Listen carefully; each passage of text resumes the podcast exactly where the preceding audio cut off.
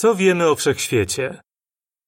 Wszechświat nie przestaje zachwycać astronomów i nigdy wcześniej nie mieli oni lepszych narzędzi, żeby go badać.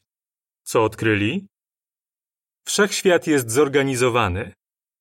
Galaktyki nie są bezładnie porozrzucane po niebie, ale tworzą misterny wzór, podaje czasopismo Astronomy. Jak to możliwe? Naukowcy przypuszczają, że sekret tkwi w tzw. ciemnej materii. Tę materię często nazywa się niewidzialnym rusztowaniem, które w pewnym sensie podtrzymuje galaktyki, gromady i supergromady galaktyk. Jak doszło do tego, że wszechświat jest tak zorganizowany? Czy to prawdopodobne, żeby taki porządek był rezultatem przypadkowych procesów? Zastanów się nad wypowiedzią Ailena Sandidża. Ten nieżyjący już naukowiec, zaliczany do najbardziej znanych i wpływowych astronomów dwudziestego wieku, wierzył w Boga. Powiedział: uważam za mało prawdopodobne, by taki porządek powstał z chaosu. Musiała istnieć jakaś porządkująca zasada. We wszechświecie widać precyzyjne dostrojenie. Pomyśl o tym, co naukowcy nazywają oddziaływaniem słabym.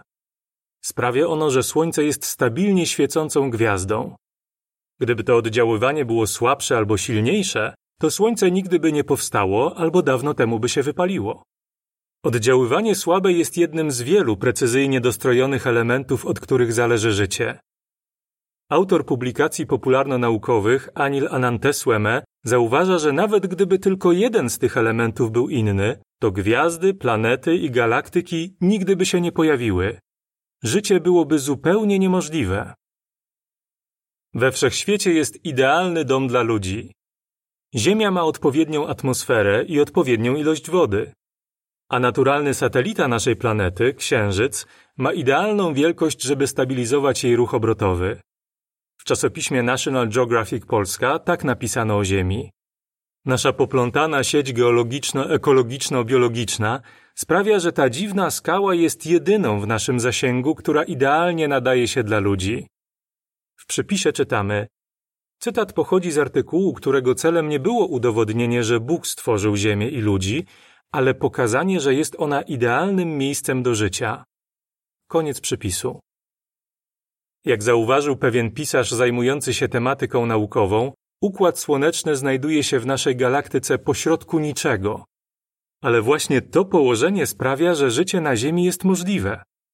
Gdyby Układ Słoneczny znajdował się bliżej innych gwiazd, czy to w centrum naszej galaktyki, czy w jej spiralnych ramionach, życiu zagrażałoby zabójcze promieniowanie. Tymczasem żyjemy w rejonie nazywanym przez niektórych uczonych Galaktyczną Strefą Mieszkalną. Fizyk Paul Davies na podstawie swojej wiedzy o wszechświecie i rządzących nim prawach stwierdził w książce Plan Stwórcy: nie mogę uwierzyć, że nasze istnienie w tym wszechświecie miałoby być jedynie kaprysem losu, przypadkiem w dziejach wszechświata, malutkim omsknięciem w wielkim kosmicznym dramacie. Naprawdę jesteśmy tu nieprzypadkowo. Paul Davies nie wyciągnął z tego wniosku, że to Bóg stworzył wszechświat i życie.